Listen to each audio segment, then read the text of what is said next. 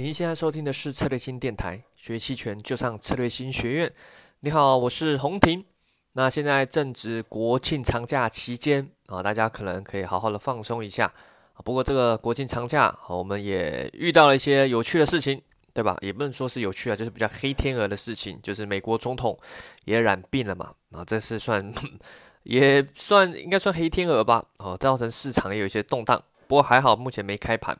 至于开盘之后会发生什么事情呢？呃，期权的一些操作啊什么的，我们在一些线上的直播，还有在这个节前哦交易艺术会这个线下的沙龙，也多少有聊到蛮多的。那我们今天就讲一些比较轻松的话题，好，有关这个日本的软银啊。诶，你想过这这这有什么关系啊？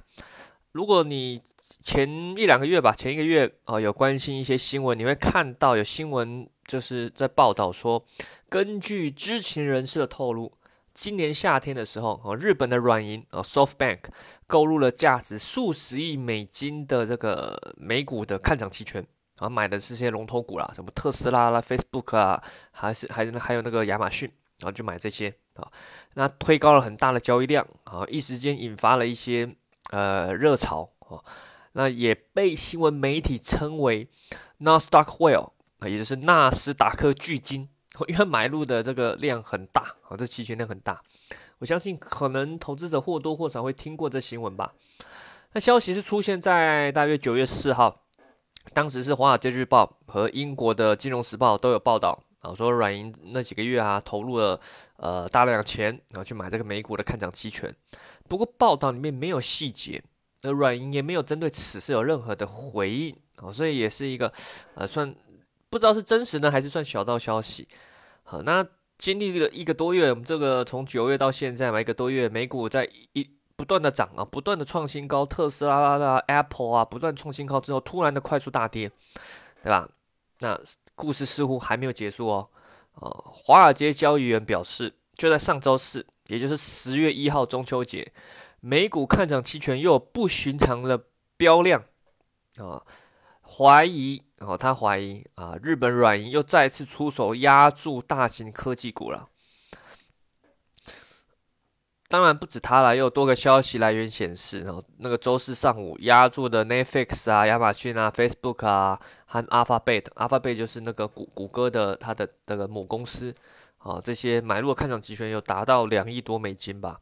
那怀疑是软银就是最后最可能的买家啊，这个不知道为什么大家都怀疑他，好，可能他这个动作太大，在金融市场上动作太大，很难藏得住了啊。无论你是在在那个场内交易或是场外交易，这这个消息是很难很难锁住的。不过呢，哎呀，这跟我们想象中的印象中的软银好像不太一样啊。我们以为它只是个风险投资公司。对吧？他专门投资一级一级市场嘛，印象中了哈。他投资有潜力的一些创业公司，他曾经有很多成功案例嘛。然后投资过阿里巴巴、淘宝网、分众传媒这些。但现在很明显，软银已经把手伸向了二级市场，哦，伸向这些股票啊，伸向这些期权的市场。创始人兼首席执行官这个孙正义嘛，似乎有更宏大的目标。但这些好像也是有迹可循哦啊，因为我们看到。如果大家去看一下他今年的二季度财报的时候，软银已经宣布成立了一家资本为五点五五亿美金的投资管理子公司，资本里面三分之二是来自软银，三分之一是来自孙正义。那在宣布这子公司成立的时候，这公司还特别表示，将透过直接投资和衍生品交易，去介入投资于这种高流动性的上市公司股票。所以看来似乎是。开始往这个市场在前进！但不管怎么样了，有如此大户参与期权市场是一个明显的事实。美股的期权交易量也在今年屡创屡创新高，但屡创新高也不只是大户参与，其实今年美股很多散户参与啊。这个你可能在疫情嘛，那在家没事，对吧？美国我们知道欧美的疫情比我们严重的还非常多，大家在家没事就炒股，要么就炒期权，对吧？炒股太无聊，年轻人嘛。这是是有证据显示的，不是证据啊，叫资料显示啊，很多年轻人都啊，上手直接来交易期权，对吧？这个风险承受高啊，对新生的事物比较不怕啊，就敢去成交易。当然也造成有些亏，有应该说大部分会亏啊，因为毕竟这个美国虽然说成熟市场，但是一推动这些起来，很多知识也不一定可以马上的让普及的投资大众了解啊。但不管怎么样，都形成了巨量的期权的交易量啊，那股票波动也加大了。不过我觉得这是像一个鸡生蛋的问题了，是期权交易量大造成股票波动大，还是因为股票波动大吸引了大量的期权的交易呢？哦，我觉得这是值得探讨，没有说谁是因谁是果啊。但身为我们期权专业电台，对吧？在这样的情境之下，有一个现象值得我们听众去学习。那在这个软银的故事中，因为由于它成交这个量太大，哈，成交它需要成交量很大，所以主要对手方是做市商啊，有可能他透过场外啊，我不确定，也有可能场内他觉得无法服务，他可能透过场外之类的。而做市商，我们知道做市商是维护这个市场的流动性，在期权市场是非常常见的啊，他不是。不是说他不是做庄，有些人对做市上有误会，说以为他是庄家做庄，不是，他是维护着市场，担心没有流动性的时候，做市商要出来承担对手方啊。不过做市商不扛方向的风险，他只赚买卖的价差啊，所以他一定会做一些所谓的 delta 中性对冲。然后举例，像这软银是买入的不断不断大量买入看涨期权，也就是认购期权啊，买入啊买入，无论是特斯拉或是 Facebook。那买入这期权是做多一种，认为可能可能是做多，也可能做避险。我们假设他是做做做投机，然后可能是相信这股股这个股票要持续大涨。那做市商身为对手方，他就是卖出看涨期权，所以是一种做空。他为了实现方向的中心，他就需要买入股票来做多来对冲。如此你会发现一个有趣的自我实现、自我强化的特性，对吧？如果软银一直买期权，一直买，一直买，他就一直。一直当对手方，而当对手方之后，他反向一直去买入股票，诶，那是不是又促进可能股票上涨？诶，那那这样是是一个自我循环？那诶，更多看到它涨，更多人再进来买期权，诶，那那做市商变成一种，他在对冲的同时，也帮助了这个这个期权，呃，不是帮助了标的股票上涨啊，这是一种啊，可能可能造成的情境啊。不过我们仔细来看一下，刚刚说的这个 Delta 中性策略，Delta 是什么？DLTA，我们在之前的音频、电台音频多少都有提到哦，其实已经讲了蛮多次了。那我们在这边再再讲一下好了，就是 Delta 它是一个期权里面衡量风险的一个参数啊，因为期权它是非线性，人类我们很难理解它的这个这个的特性。要么就是你你交易这个期权交易十几二十年，你有感觉，你有直觉，大概知道它会怎么变化。不然的话，其实你纯粹。去看你无法了解这个期权权利金怎么变化，所以我们会用了一些数学引入一些风险的参数，delta 就是其中一个。好，那它主要是用来你的期权的权利金怎么随着标的的方向去变动。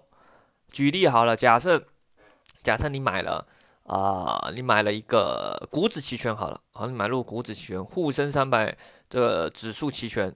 啊，假设你买个四千六的看涨期权，啊，四千六看涨期权，哦，那我们要怎么知道它这个会随着指数，啊，如果指数上涨了一点，啊，它会变动几点，啊，那如果你看到你买了一 delta 是零点五，delta 通常是从零到一啦，好，那正数做多是一，啊，那做空是负的是负，就负数，反正这数值就零到一。如果你看到是零点五，如果看零点五，那代代表是说，如果指数上涨一点。你这个权利金大概会上涨，方向上会上涨零点五点，也就是说在方向上是只有它的一半，那是方向一半啊。如果是零点二，那就是涨零点二点啊。用这个去衡量它跟方向的一个关系啊，是一个关关系。那所谓的中性策略就是要把 delta 变到将近是零啊，将近是零。刚刚说过，delta 是正的是做多，负的是做空哦。那你有可能很多部位啊，可能几十张、几百张，甚至几万张。对吧？那做市商刚刚提到，他不去扛方向，他不要借由方向，他不想要做多或做空，他想要借由方向是几乎是零，delta 中性，这种期权可以做到嘛？对吧？你股票不可能说方向零嘛？你方向零赚什么钱？但期权可以，所以做市商想要把 delta 中中性做到零。